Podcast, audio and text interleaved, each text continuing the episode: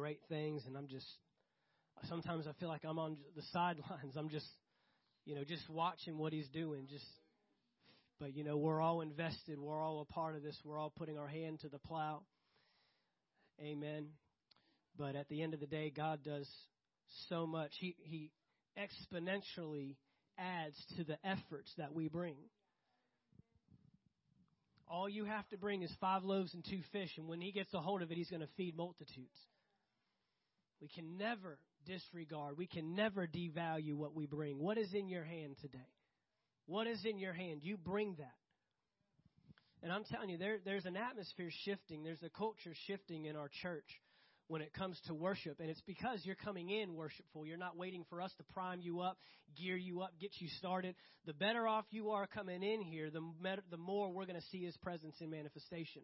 We have to spend 10, 15 minutes just trying to prime, prime you up and pump you up and, and get you there. But man, when you come in rejoicing, you come in happy, you come in excited, you come in expecting, you come in, you can't wait to see what God's going to do in this place. Man, I mean, I'm telling you, there's going to be times I'm not even going to get to preach. Thank you. I'm not even going to get to utter a word because the Holy Spirit's doing what He does best. Amen? So keep coming with that expectation. Keep coming with that anticipation. Turn with me, if you will, 1 Corinthians chapter 3. 1 Corinthians chapter 3. Can't have my voice going out already. I got a lot to say. Holy Spirit has a lot to say, and He needs my voice. I thank you, Father. My voice is strong. It will declare and utter the words of God, and it will last as long as we need to in Jesus' name. 1 Corinthians chapter 3. I'm going to get into a series. I haven't done a lot of series, you know, lately for sure. Um, but I just see this compounding. I just see this building. And um, I want to take the next several services. I know there's at least four. There could easily be five or six. I want to talk about transformation. I want to talk about transformation. And um, I, I believe that as believers and as Christians, the thing that we should be most interested in and the most invested in is transformation. And transformation needs to take place because the way we come in isn't the way we can stay. Are you hearing me today? The way we enter the kingdom is not the way that we can stay in the kingdom. And transformation has got to be one of the most vital uh, uh, investments in our lives as believers. And it's sad that repentance is only taking place when we enter the kingdom. But, but Jesus is trying to get us to a position where we are consistently repenting. Now, repenting doesn't mean come down here and snotting and crying and boo-hooing at the altar and, and asking God to just forgive you. Repentance literally means to change your thinking. And I don't know about you, but I am still changing my thinking to this day. When it comes to the culture that I'm surrounded by and the world that I came out of and the world that I lived in. And I don't care if you were born in church. I mean, you know, I'm I'm going to be 35 years old in in May, and I've been in church 35 years and nine months. I mean, I was born in it. I, you know, that's, that's all I've ever known. But I still have to change my thinking.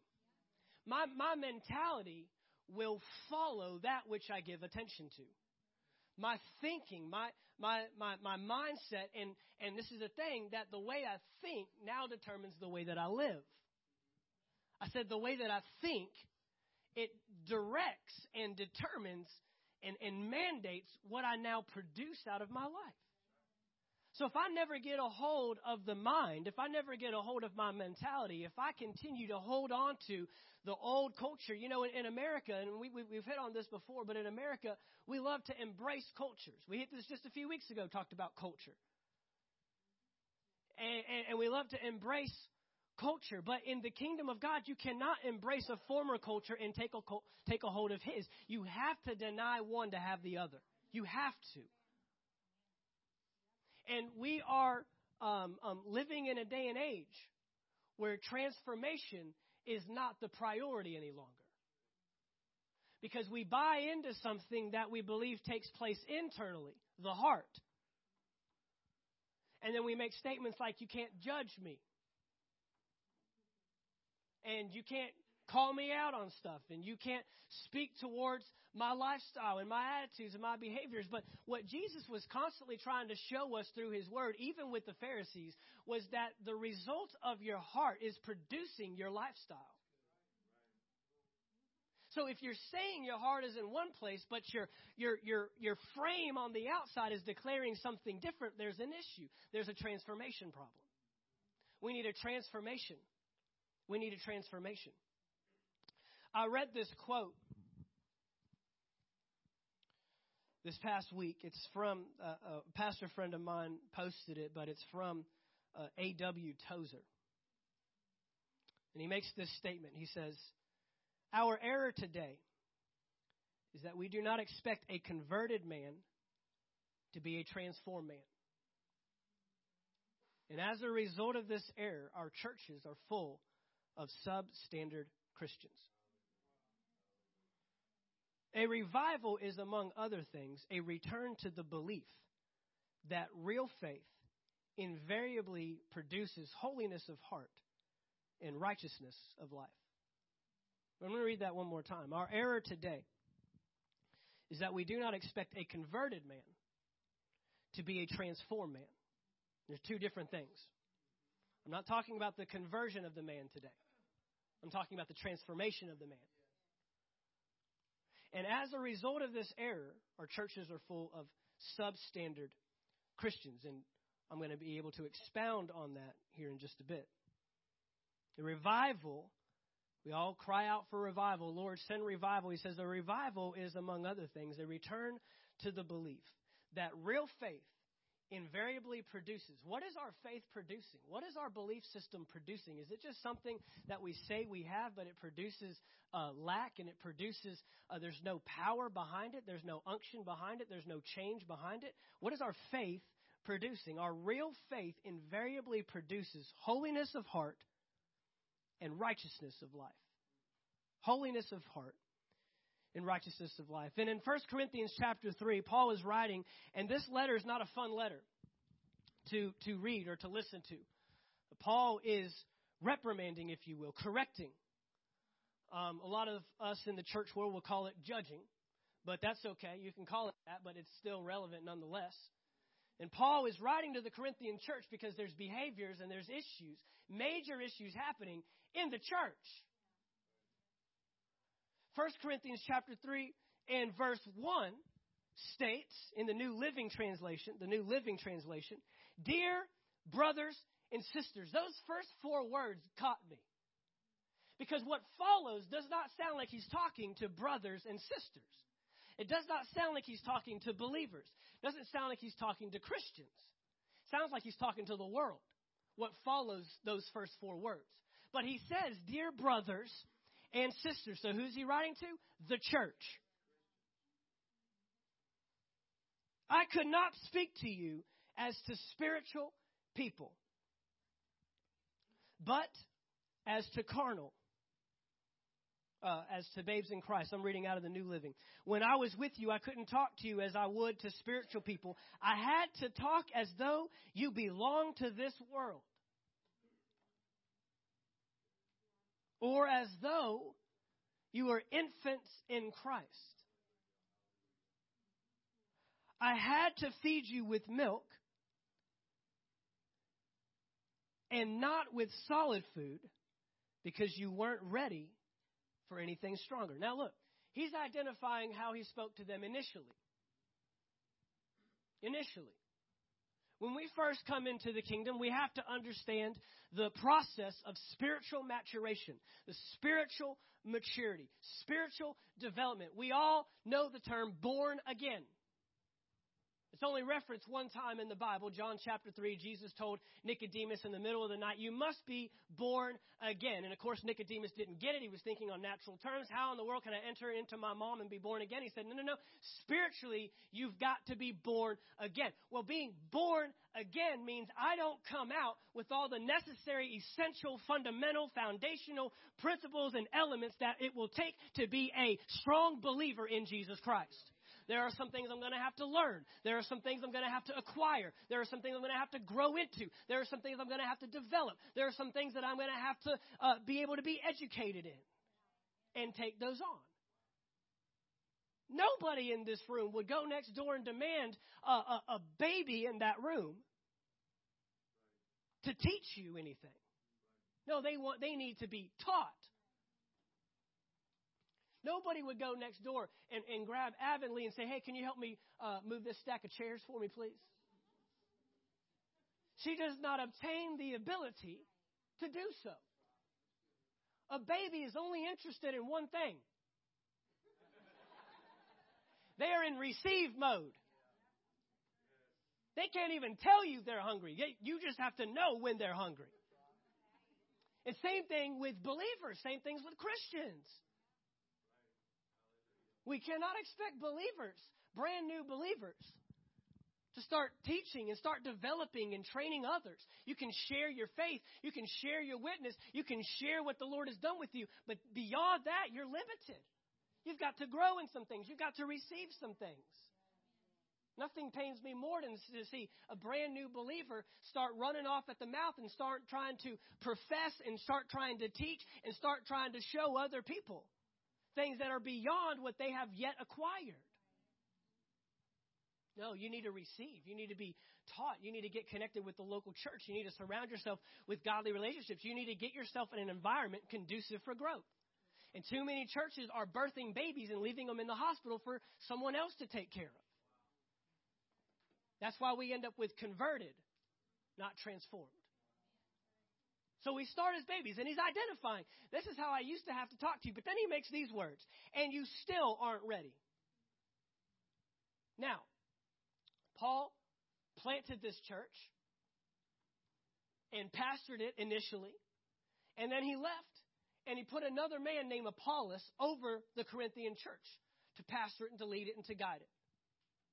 Later on, he, he goes on to say, uh, uh, Who is Paul? Who is Apollos? Apollos, uh, uh, uh, Paul planted, I planted, Apollos watered, but it's God that brings the increase. So there was increase. This isn't a church that's dying. This isn't a church that is failing. This isn't a church that's empty. You can even get into 1 Corinthians chapter 14. You find they got gifts and demonstrations. They're praying in tongues. They're giving prophecies and they're speaking words over one another. I mean, there are things that what we would label spiritual is taking place in this house.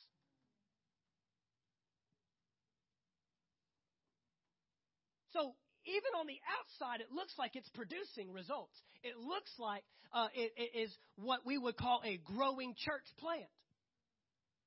I mean, it, it endured transition. Paul was there, and then we handed it over to someone else, and now we've got someone else pastoring. And, and, and, and Paul says, I planted, Apollos watered, God's bringing the increase. There's increase. Things have been growing, things have been showing up. But there's a problem. He's writing back to this church anywhere from four to seven years later. He's writing this letter back to this church anywhere from four to seven years after he planted the church, which tells us something. It tells us that we can expect the spiritual growth of a believer to, to happen, to, to, to, reach a, to reach maturity or a level of maturity within four to seven years. Paul is not stating an expectation that is, is not, that should not be expected somewhere between four to seven years, you coming into the kingdom, you buying into the, the what the Lord has done for you and, and being converted, you, you should have grown up. You should have developed the ability to mature and be able to take on more than you took on initially. Anywhere from four to seven years, historically speaking. He said, but you're still not ready. And this is why. For you are still controlled by your sinful nature. What are those sins? You're jealous of one another. You quarrel with each other. Doesn't that prove you are controlled by the sinful nature? Now, if this was church today, these people would have just left and started another church.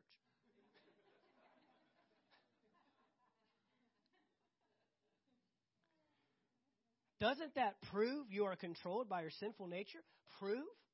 Prove your attitudes, your behaviors, your your your activity, uh, what you're producing with your outward flesh life is proving to me what nature you are controlled by. Aren't you living like people of the world? The Amplified reads it this way However, brothers and sisters, I cannot talk to you as spiritual people, but only as to worldly people dominated by human nature. Mere infants in the new life in Christ. It's foolish to expect a, a, a babe in Christ to all of a sudden uh, just put down natural tendencies and habits and behaviors. Now there is spiritual deliverance. I, I've known people that man they, they gave their life to Christ and they were instantly freed from a habit of drinking and, and a habit of smoking and a habit of pornography. I mean, God just come in and just set free, bring liberty. But then there are other things in our lives, and if if, if God doesn't set you free from one, you're going to have to set yourself free, so to speak, I am not saying that you can do it not under your own power, but you've got to put some worth. You've got to put some investment. You've got to show some effort that I'm not going to continue to surround myself with things that are keeping me bound by this. I'm just waiting for the Lord to deliver me, but you got your computer over in the corner, and, and after your wife uh, goes to bed, you're staying up all night. Hello, we need to make some changes. Well, I'm just waiting for them. I'm just praying the Lord will set me free. Doesn't work that way. Make some changes in your life that won't keep tempting you to go down the wrong path. But he's saying, mere infants in the new life in Christ. I fed you with milk, not with solid food, for you are not yet able to receive it. Even now, you are still not ready. You are still worldly, controlled by ordinary impulses in the sinful capacity.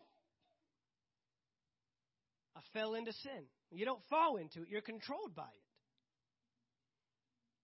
the sinful capacity. For as long as there is jealousy and strife and discord among you, are you not unspiritual? Are you not walking like ordinary men, unchanged by faith? We just saw that faith, faith will produce righteousness uh, of heart, holiness of life. The faith that we confess, the faith that we profess to. In, in, in essence, what he's saying in the New King James, he says, You're behaving like mere men. In essence, what he's saying is, the saint and the sinner should not be confused. He's saying the saint and the sinner should not be confused. You should be marked. There should be something different about you if you've come into this kingdom. I love what God's mercy and grace can do for us. I love it. And we need to take time to focus on that. Because some of us have gotten so spiritual that we have forgotten what God brought us out of. We forgot that we were mere men. And you were stuck in that sin, and you were stuck in that lifestyle, and you were stuck in that mentality until Jesus came and did what he did until God sent his son. The mercy that someone would take on what I deserved. And the grace that empowers me now to live above that. Grace is not a band aid. I don't care what you've heard. I don't care what's been ministered. I don't care what they have been teaching you. Grace does not cover sin, it empowers you to live above sin. It's because of grace that you don't have to live bound to it anymore. The saint and the sinner should not be confused. 2 Corinthians chapter 5 verse 17. In the New King James, 2 Corinthians 5 verse 17 states, Therefore, if anyone is in Christ, he is a new creation. Old things have passed away. Behold, all things have become new. I looked up that word all in the Greek and it means all. all things. In the Amplified, it reads this way Therefore, if anyone is in Christ, that is grafted in, joined to him by what? Faith in him as Savior. He is a new create. He's a new creature. Watch this. Reborn and renewed by the Holy Spirit. The old things. What are those old things, Paul? The previous moral and spiritual condition have passed away. Behold, new things have come because spiritual awakening brings a new life. I've heard people say this before. Oh, you know, I'm, I'm just thankful God loves this sinner. Believers say this. I'm a sinner saved by grace. Man, I'm just so so thankful that God loves this sinner. You don't know how wrong that statement is. The the ideal that I want to focus on today as we go through this series and as we talk about transformation, I'm going to focus on what I call values. And the value I want to focus on today is there must be a value for righteousness. Righteousness. We live in a culture that has blurred the lines between righteousness and unrighteousness. And we live in a culture that accepts unrighteousness and tolerates unrighteousness. And the key is, is that whatever you tolerate eventually becomes your culture. And, and slowly, it, it's happening slowly. It's creeping in slowly. It's the, the, the enemy, uh, although he is stupid, he is tricky. Genesis 3 tells us he's cunning and he slithers in and he creeps in. And, and so he, he has bought into this, uh, uh, we have bought into this acceptance of unrighteousness. And it's gotten to a point now that I almost can't preach a message like this without being labeled uh, legalistic and religious. And there is a way to, you know, I believe in health. Anybody believe in health? I, I believe that there's a healthy way to do things. I believe there's a healthy balance. Gracie believes in health health.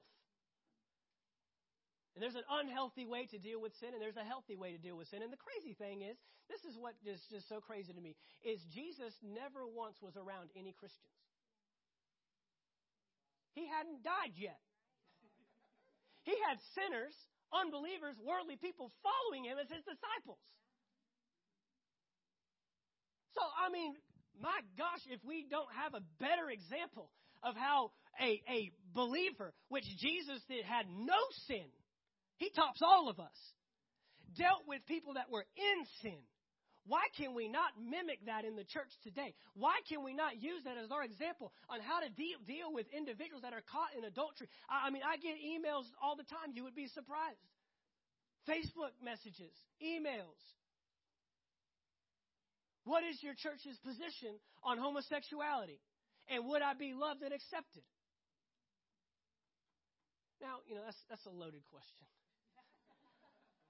Because I have to define like every word you just used. I have to de- redefine the word love. I have to redefine the word accepted. I have to redefine the, the word position. I have to redefine the word homosexual. So most of the time, I, I don't I don't even bother replying, and a lot of them are just trying to stump you. You have to be a discerner of these things. A lot of these individuals have no interest in coming to your church. They just want to try to catch you in, in some kind of hate speech or try to label you as something and then print off what they've got and just share it with the world. So I don't, you know, most of the time I just tell them uh, if I do respond, hey, you'll be loved and accepted here at Anchor Faith Church, but you have to come and experience us. I'm not going to be able to explain who we are. Anchor Faith Church is not, exper- uh, is not explained, it's experienced. Hope to see you tomorrow. I mean, I just leave it at that. I mean, I, I have, I have, I have lesbian neighbors, and they've been here. Sure have. You know, at the end of the day, they'll, they'll, they'll feel just as comfortable as anybody else that's living in active sin. At some point, you're going to hear a word that's going to challenge your life, and challenge your uh, activity and challenge your behavior. And you'll have to come to the same crossroad we all do. Am I going to continue in this or am I going to let grace abound and, and let grace overcome uh, and, and, and, and take over even the sins that I didn't think I could put down so that I could be everything that God's called me to be? All, all of us have, every person in this room, young and old, uh, next door, you're going to have to come to that crossroad at some time. I'm laying down what God has declared is not the lifestyle of a believer. I don't care if it's drinking. I don't care if it's smoking. I don't care if it's cussing. I don't care if it's looking at stuff. I don't care if it's how you treat your wife. I don't care if it's lying. I don't care if it's cheating on the job. I don't care if it's being unfaithful to your spouse. I don't care what it is. It's covered by the book, and we preach it, and we stand by it. And the world wants us to lower our standard in the in the the, the acceptance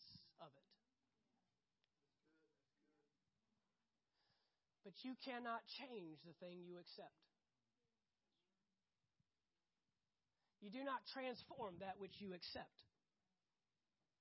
So, are we a, a, church that's about transformation? Are we a church that expects people to be transformed in their lives and transformed in their thinking and transformed in their hearts? Or do we are, are we a, a, a house where people come and get petted on the flesh and, and feel comfortable and feel convenient and feel like you know this is home because everybody just loves me and nobody brings up all my issues? Mean, are we a religious church or are we a righteous church? And I believe the Bible shows me that Jesus himself is coming back through those clouds as king to bring back to him a righteous church. The Bible says, Ephesians chapter 5, a glorious church without spot or wrinkle. How have we blurred that? How have we redefined what without spot or wrinkle means? Well, one way is because we've accepted this terminology I'm a sinner saved by grace. That's broken. You know, that's impossible. That, that's what we would call unnatural to be a sinner and a believer. I, I cannot be the two. Because the very thing that Jesus came to save me from is the very thing I'm still trying to hold on to. And I know many people say that out of ignorance. Many people say that because they don't know. And I'm here to train you and teach you today that that's false. And you cannot call yourself a sinner any longer. You are a believer in the kingdom of God. You were a sinner. You've been saved by grace. Now you're a believer. And then there's one extra step in there. Jesus wants to move you from believer to disciple. He doesn't want to leave you as a believer. And a believer that becomes a disciple is now what they take on the inside actually becomes evidenced on the outside. Not super spiritual, not a Pharisee. That's not what I'm talking about. Because Pharisees have, have whitewashed or, whitewashed tombs. They're, they look all pleasant on the outside, but on the inside they're disgusting and things are dying and they stink. That's a Pharisee. No, a disciple is one that takes to heart the teachings of whom they follow, the pupil, the student following the master, and says, I want to follow the example of my master, and I want to produce what he produced. That's when you become a disciple. But sinner saved by grace terminology is, is hurting the church today. And I know why we say it because we still we still have faults. We still have failures. We still have issues that we're, we're, we're working through. But here's the thing I can bark like a dog, but it doesn't make me a dog. So a Christian that sins, and, and, and Paul even goes as far as to redefine sinning. There's, there's, there's sinning, and then there's practicing lawlessness. Like, I have no intention of correcting this thing. I have no intention of fixing this or I'm not giving the proper effort. I may want to, but I'm not taking on the necessary measures. But the Bible declares over and over, Be holy as I am holy. You know, God has always demanded holiness. That wasn't just stuff for Adam and Eve. He's demanded holiness. He's demanded righteousness. Now, Jesus came to make us righteous. Romans chapter 6. See, when you learn to see yourself the way God sees you, you'll start letting go of stuff that you thought you could hold on to. How do I present the gospel to sinners? How do I present the gospel? You, you, you give them something that is so worth going after that they won't even want to keep doing what they're doing. But if you keep telling them how bad they are and how horrible the stuff is that they're doing, then what's going to make them want to change? See, I don't even have to talk about your sin. I can talk about the Savior, and the sin becomes, shoot, dude, I'm letting go of that. You mean there's a God that loves me? You mean there's a God that has a plan for me? You know, he's not waiting to strike me down. Why do we believe that? I mean, we've done so much horrible stuff. He would have already struck us down by now. If, if he was going to do that, we'd have all been burnt toast day one. he ain't waiting to strike you down. He would have done it the first time if that's the God that He is. But see, you got to get reacquainted with your Father. And see, when I show someone who their Father is, and who their King is, and who their God is, I don't even have to deal with the sin. They, they're going to start saying stuff like they did in the book of Acts What must I do to be saved? They're going to come running down the altar, and I'm not even giving an altar call yet. This is, this is the church. This is what the church should be doing. Romans chapter 6, verse 15. New Living states, Well then, since God's grace has set us free from the law, does that mean we can go on sinning? Of course not. How have we blurred that line? How, I mean, I, it's black and white. Don't you realize that you become the slave of whatever you choose to obey? You can be a slave to sin, which leads to death, or you can choose to obey God, which leads to righteous living. Thank God once you were slaves of sin, but now you wholeheartedly obey this teaching we have given you. Now you are free from your slavery to sin and you have become slaves to righteous living. Because of the weakness of your human nature, I am using the illustration of slavery to help you understand all this. Previously, you let yourselves be slaves to impurity and lawlessness, which led even deeper into sin. Now you must give yourselves to be slaves to righteous living so that you will become holy. When you were slaves to sin, you were free from the obligation to do right. And what was the result? You are now ashamed of the things you used to do, things that end in eternal doom. But now you are free from the power of sin and have become slaves of God. Now you do those things that lead to holiness and result in eternal life. The wages of sin is death, but the free gift of God is eternal life through Christ Jesus our Lord. We've been set free not just from the, we have not just been set free from the penalty of sin. We have been set free from the power of sin.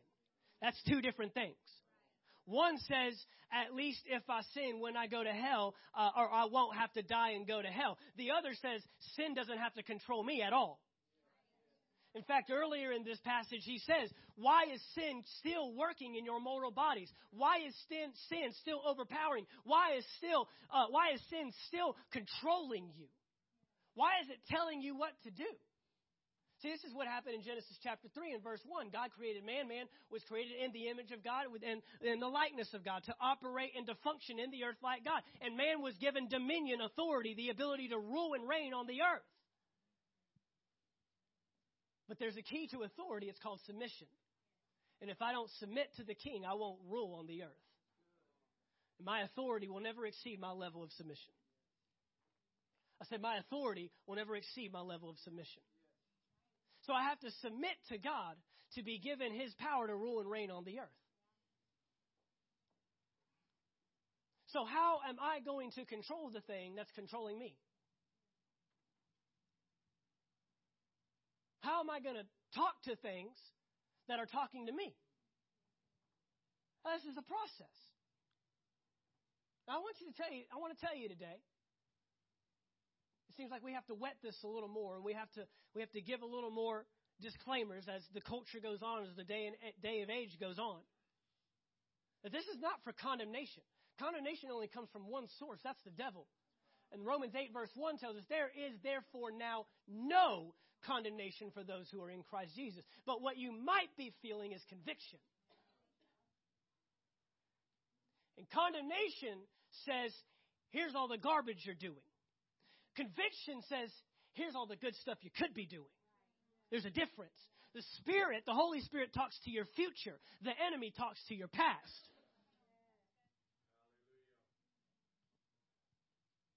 The enemy wants to highlight where you've missed it, where you've blown it. And this is not a service to be sitting back talking about how horrible we are all the things that we've done. I, I mean, look, that, we can recant these things, and this stuff never seems to go away. It doesn't matter how long you've been walking with the Lord, things will come up, and the enemy will try to. Because, see, a condemned believer is an ineffective believer.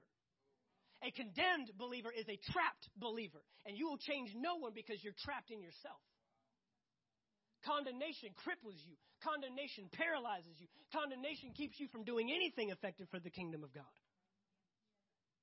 But the conviction of the Holy Spirit liberates you. The conviction of the Holy Spirit sets me free. He said, if you want to walk, if you want to live above sin, walk by the Spirit, not according to the flesh. And we'll talk about the Holy Spirit later on. But a sinner cannot operate in authority. You cannot speak to, talk to, control, have dominion over the things that are controlling you.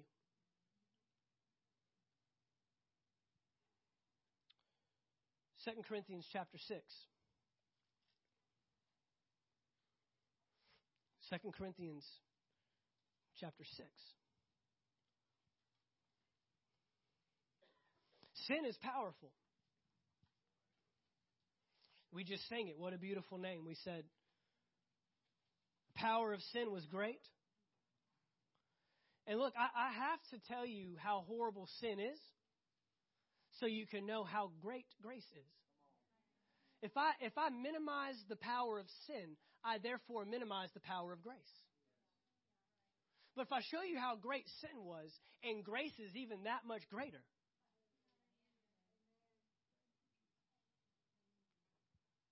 Come on. Paul had no problem calling out the church. I mean, you can have your name in this book as someone that did it right or someone that did it wrong. And there are some names in here that are mentioned that you don't want to be mentioned, like Hymenaeus and Philetus, falling away from the faith, preaching things that are contrary to the. You don't want to be listed there. He, he said, There's an individual in your church, the Corinthian church, he's sleeping with his, with his dad's mom or his dad's wife. You think we got it bad today? I mean, Paul dealt with some pretty bad stuff. And he said, You need to get rid of him. You've been harboring him. You've been keeping him in. You've been thinking that you can help him. You can't help him.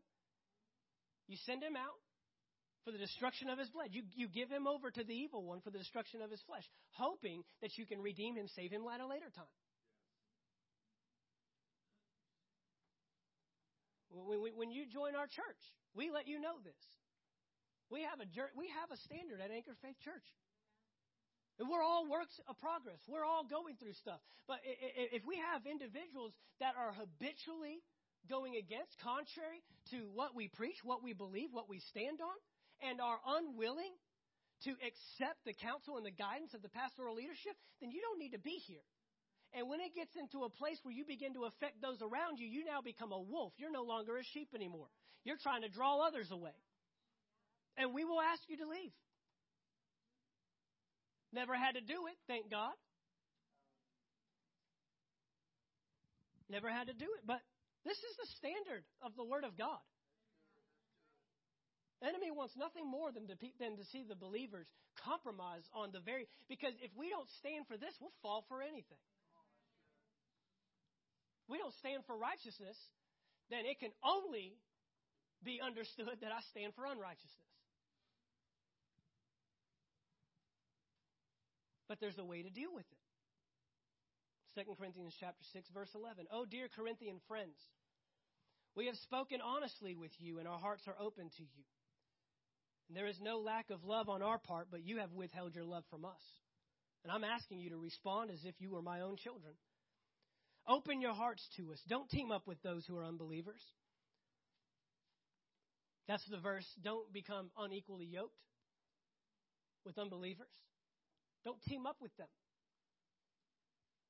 I've used the example before, you know, if I was standing on a chair and my wife was standing on the floor and I was trying to lift my wife up onto the chair, the, the, the greater tendency is that she's going to pull me down to the floor.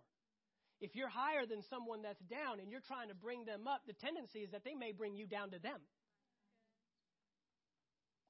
I had someone ask me one time, "How do I know uh, when when um, you know I, I need to encourage uh, you know, my, my friend's been coming to me and they've, they've had some issues and I've been trying to help them. I've been trying to counsel them or give them guidance. Seems like everybody's reaching out for mentorship and discipleship these days. If you just come to church and hear the word preached, it would solve a lot of the problems. Just going to tell you that. But, uh, uh, this individual asked, you know, it just seems like it keeps coming up and, and I don't know how to, how, how, how to deal with it. I feel like I need to tell them to, they need to talk to their pastors or stronger leaders. I said, this is how you recognize it. You can help uh, on a friend basis in a one time scenario. My, my kid did this over the weekend, and I just don't know what to do about it. But when you see patterns, now you've got to go higher. Now you got to go higher. It, it, they just keep struggling with this, and, and, and I'm telling them what to do, and I'm encouraging them, but it's just not, you've got to go to a higher leadership. That's where you need a pastor to step in. That's where you need a shepherd, an overseer of their life.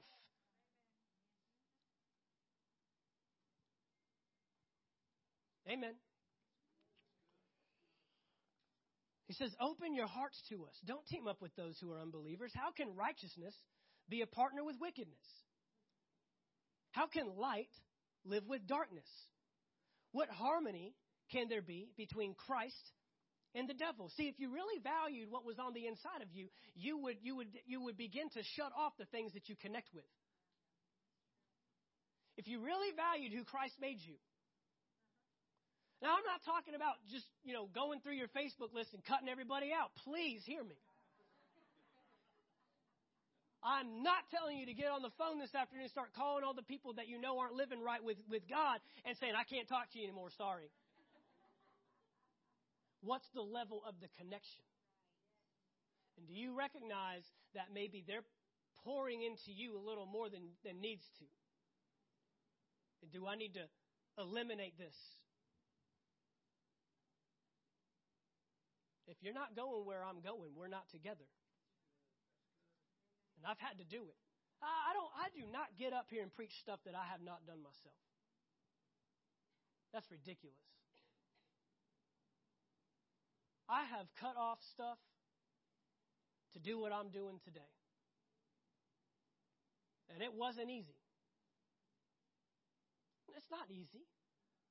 Oh, I wanted to get rid of that friend anyways. No, they were people that I was close to, people that I grew up with. But we're not going the same direction.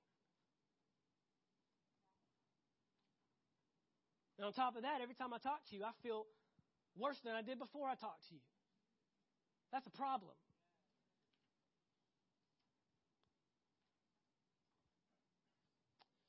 What harmony do they have? We are the temple of the living God. As God said, I will live in them and walk among them. I will be their God and they will be my people. Therefore, come out from among unbelievers and separate yourselves from them, says the Lord. Don't touch their filthy things, and I will welcome you, and I will be your father, and you will be my sons and daughters, says the Lord Almighty. So now that's not even Paul speaking anymore. That's God speaking. Uh, God just took over right there and said, Wait a minute, I got something I need to say directly to him. You tell him I said this. The whole Bible is written by the unction of the Holy Spirit. But right there, God arrested Paul and he said, I'm prophesying through you now. I'm speaking to my people through you. You are now my mouthpiece. You are now my voice. And this is what I, if you will come out from among them, if you will separate, don't touch their stuff. I'm telling you right now, I mean, we, we just do. We have standards in this church that are probably a little higher, a little tighter than what a lot of churches are used to these days. But, but we work hard to keep a position where we can invest and pour into people's lives and that there will be nothing that will discount or discredit our ministry. And we work hard to that, to do that. And there are things we require. I mean, you will not be on this stage, period. We've said it before. If you drink alcohol, especially publicly, it cannot happen. And I don't, I don't have conversations about what the Bible says about it. I'm telling you that in today's culture, it only has a negative view. There is nothing positive about it. And I cannot have a conversation with a spouse that is concerned about their husband because they come home every night and they go straight to the bottle and they're just praying that they'll be delivered and then look at someone else and say, well, you only do it a couple times a week. I can't do that. I see people in bondage. I see people broken. I see families torn apart. I see marriages on the rocks, not even, not even prospering because of that thing. Because people run to it. People go to it for something that the Holy Spirit should provide them. And how in the world are you going to be singing and ministering to someone's life and the night before they saw you at Chili's kicking one back? That's impossible. What, what amount of influence do you expect to have on that individual? You serve with our children. You serve in Nautilus, and one of the one of the children you're ministering to sees you throwing one back at Applebee's. I mean, come on. Can we can we can we honor the level of influence and the impact that our life can make and say I'm willing to eliminate anything that would stand in the way?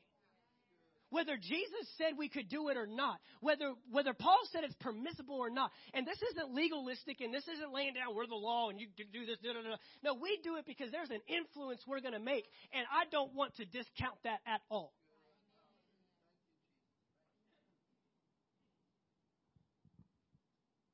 I mean, I, I wouldn't, I wouldn't go to a church where I, I knew the pastor was actively drinking. I wouldn't do it. But, but yet, I, I know churches where their leadership staff will kick one back with their pastors.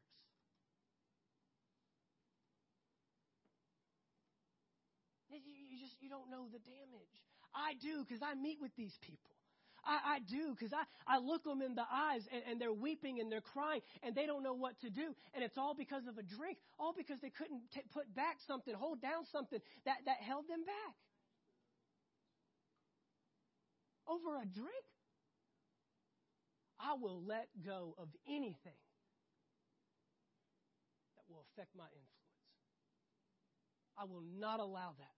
I will not allow the culture to say something's acceptable. I will not allow the world to tell me that I can do something and it's okay, everybody does. I will not go there.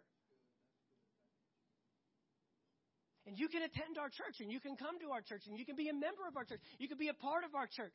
But to be a functioning element of our church that's pouring and investing into people's lives, I can't let it happen. And I know everybody's on different, I'm just telling you, it's the Anchor Faith Church way. That's what I'm saying. And, and, and I, am telling you, I, I don't have conversations about it. I would do the same thing. Fornication. There are churches today that are saying it's okay to live together, and they will marry them. We had an individual several years ago, three or four years ago, that was coming to our church because they wanted us to marry them. They didn't even know us. But their pastor wouldn't do it, and somebody else wouldn't do it, so we were like third on the list, and, and they heard about us from somebody. And, and, and so they were coming several weeks, and, and they said, you know, we, we, we really like you guys. We really would love for you guys to marry us. And so we went out to lunch. I don't know anything about them, but, you know, just trying to get to know them, figure out the situation. They lived together. And I just tell them, look, you're, in sin. You are starting off behind the eight ball. You've got to separate. When's the marriage? It's just three months away. For three months, you got 90 days. Separate. Show her how important she is. Show him what's really important in your life. And show him, because if you two aren't going this way, you're going this way.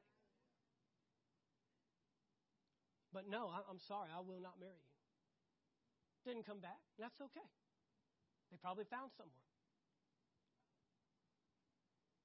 I'm telling you. And now in 2018, to hold a standard, and to hold a value,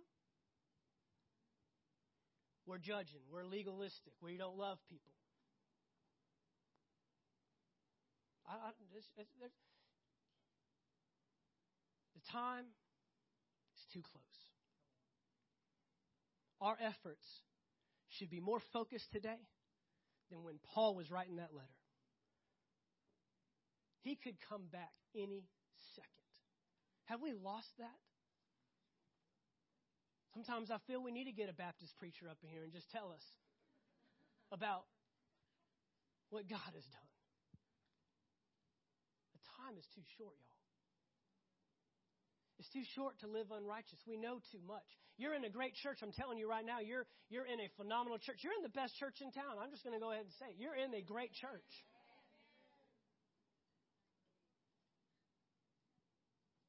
And I'm not discrediting anybody. But I know the word. This is prime stuff, man. I, I, I do not study all week or, or, or just kick back and then, you know, late Saturday night or early Sunday morning just try to come up with something that I can run in a blender. We've been, we've been grilling this thing, man. It's been uh, sitting in the oven for a long time, priming it up. This is not a smoothie. It will challenge. But, Because we know the greatness that's inside of you. We know the power of God and the potential of God to work in a vessel that honors Him and honors His Word. And we live a life that says, man, if it even comes close. See, so many believers want to draw the line and they want to stand on the line. And then they wonder why they fell into. I couldn't even fall into sin because I'm so far away from the line. If I fell down, I'm still in there. You live close to the line, you live on the line, you're going to end up on the other side of the line.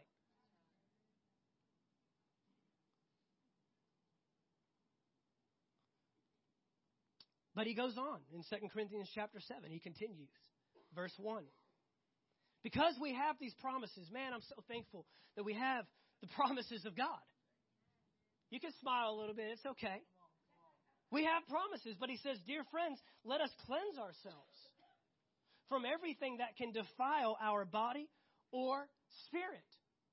See, see, sometimes we don't recognize the things that defile us spiritually.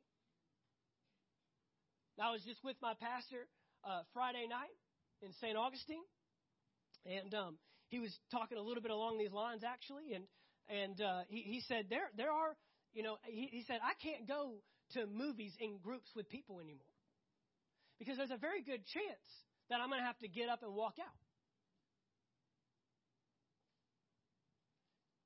And so he said, you know, and he said he's done it, and and I, I I've been there when he's done it. I can't even remember the movie it was, but I've been there.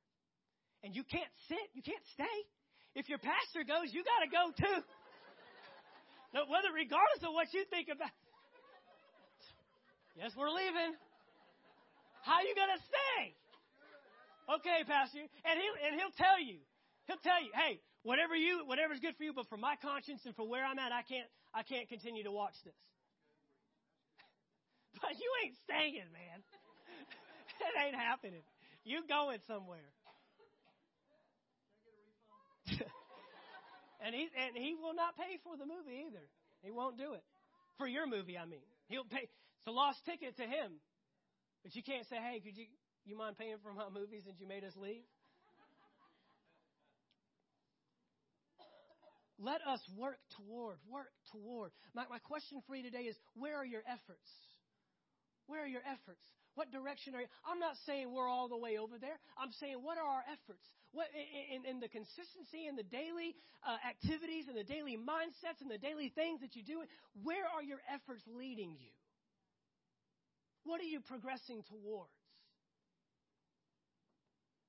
Complete holiness that means there can be incomplete holiness.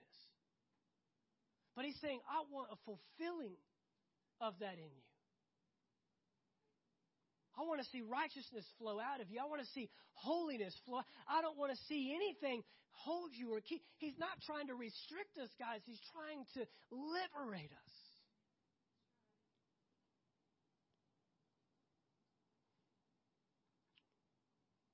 Please Open your hearts to us. He's crying out to the Corinthian church. We have not done wrong to anyone, nor led anyone astray, nor taken advantage of anyone. And I'm not saying this to condemn you. And I'll echo Paul. I'm not saying this to condemn you. I said before that you are in our hearts and we live and die together. I have the highest confidence in you. I take great pride in you. You have greatly encouraged me and made me happy despite all our troubles. When we arrived in Macedonia, there was no rest for us. We faced conflict from every direction with battles on the outside, fear on the inside. But God, who encourages those who are discouraged, encouraged us by the arrival of Titus. His presence was joy.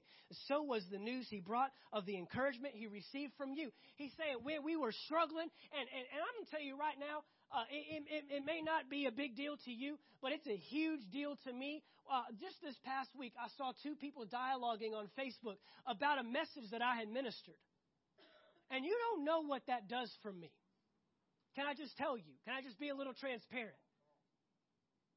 You don't know how that encourages me to know that you're getting something, you're receiving something. When you share stuff out there, you're, or, or, or I know you're communicating, or, or, or you're saying what, what you're getting, that this isn't a waste of your time. The last thing I'd want is that we just do this as a religious ritual and practice, and we walk out of here the same way we came in, and there's nothing different about us. And Paul's saying, You don't know the encouragement I got from you. I'm not trying to condemn you. I'm trying to get us to continue to strive towards holiness, to strive for the very thing that he gave his life for. This is for you, not against you. His presence was a joy when he told us how much you long to see me, how sorry you are for what happened, and how loyal you are to me. I was filled with joy. I am not sorry that I sent that severe letter to you. He's talking about the First Corinthians. I'm not sorry I called you immature Christians. I'm not sorry I called you babes in Christ and you hadn't yet matured as I had hoped and expected you to. I'm not sorry that I called you out for harboring an, an individual that is, uh, cre- uh, that is committing fornication and adultery with his own father. Against his own father. I, I'm, I'm, not, I'm, not, I'm not sorry for calling you out on those things, is what he's saying. Though I was sorry at first. For I know it was pain, painful for you for a little while, but, but here's the thing, guys. Many of the things that are painful in the moment help us in the long run. And many of the things that we enjoy in the moment are dangerous to us in the long run.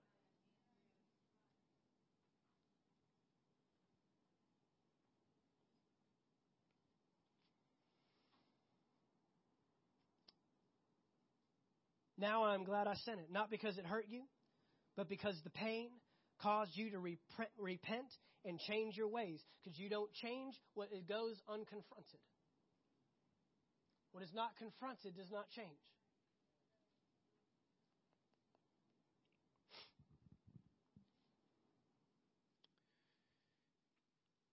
It was the kind of sorrow God wants his people to have. So you are not harmed by us in any way.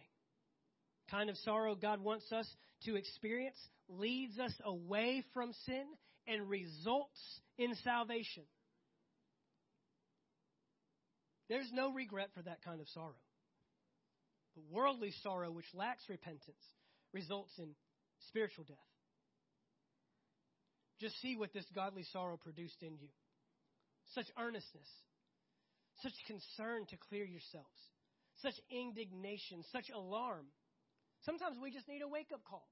You know, sometimes it's not what we intend to do, but we need to recognize the impact of what our actions are, regardless of if it was, man, it wasn't my intention to hurt you, but, but I see that it did. We've got to recognize that. Well, my heart was right. Yeah, but your action still produced the wrong result. We still need to change that. Such longing to see me, such zeal, such a readiness, readiness to punish wrong. You showed that you have done everything necessary to make things right.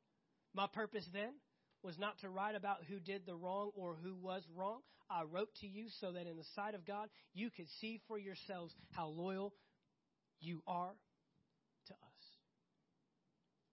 Worship team would come. Righteousness is a value that God has and still has.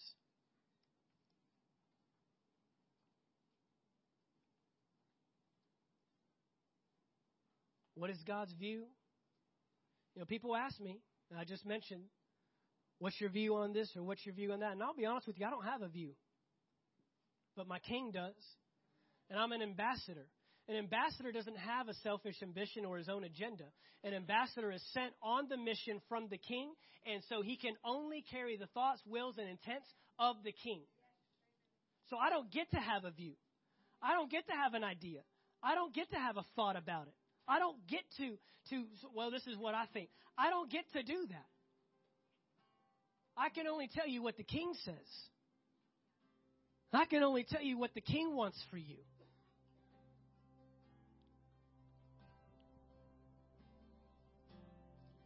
And he wants transformation. You can come as you are, but he does not want to leave you the way you are. And look, we, we all have things in our lives that when you came into the kingdom, you wanted to let go of. I don't want to do this anymore. I'm tired of this lifestyle. I'm tired of this habit. I'm tired. But then there's things that God will start to hit on that, you know what, you're okay with. Well, I'm okay with that kind of movie. And I'm okay with those kind of friends. And I'm okay with this, this kind of habit. But when the Lord deals with it, you let it go. You let it go. When the Lord deals with it, you shut it down. You say, Lord, if that's what you're identifying, and it's different for everybody. Some things. Now, some things are just blatant sin and nobody should do it. And there's other things that the Lord will challenge you with in your walk with Him, in your transformation process. And He say, you know it was okay in this season, but in this season it's not anymore. Right? If you want to go higher, there's less that you can carry with you. If you want to go further, if you want to become stronger, you're going to have to eliminate some things any area of growth that I see in an individual, I can know on the backside there was something eliminated. I know. It may you may have eliminated your comfort. You may have eliminated your your love for sleeping in. But I'm knowing, I'm seeing that you're walking deeper with the Lord because you're getting up early, you're challenging your flesh, and you're spending time in the Word, and you're communing with your Father, and it's producing results. we cannot expect to change the fruit until we deal with the root. You cannot expect to change what's on the outside until you God starts working on what's on the inside. Transformation. Let me say this. Why do we need transformation? Has anybody seen the world lately? Are they lost? Are they dying? Are they going to hell in a handbasket? Quick. It's like they're running towards it. That's why you need to be transformed. If you're not going to do it for yourself, do it for your neighbor. If you're not going to do it for yourself, do it for your coworker. If you're not going to do it for yourself, do it for your boss. If you're not going to do it for yourself, do it for the city of Valdosta. If you're not going to do it for yourself, do it for the city of Madison. If you're not going to do it for yourself, do it for the military. If you're not going to do it for yourself, do it for the school you go to make influence in. If you're not going to do it for yourself, do it for your kids. If you're not going to do it for yourself, do it for your spouse. Because ultimately, the transformation that He's calling us to make on the inside is so that we can change the world on the outside. And He's not using people, He's not using substandard, He's not using babies, He's not using immaturity to change the world around them. He's using those that will give themselves to the call and give themselves to the purpose and give themselves to what God has called them to do, and they will start ruling and reigning and having dominion on earth and not being controlled by everything around them. That's how we see the world changed. You see people complaining about the president and talking about the president, and all I got to say is, you are a part of the problem, not the solution. I don't care what you think, and I don't care how right you are. You're not changing anything. Do we have anybody in this house this morning that wants to be a part of the, the, solution? Does anybody in this house want to say, I'm done with the problem. I'm done with the campus that, that, that negates God and doesn't care about God, that is lifestyles and the behaviors and the stuff you see around you? I got to change myself. And when I, when I change myself, God will use me to change the world. God will use me. Father, we want to be used by you.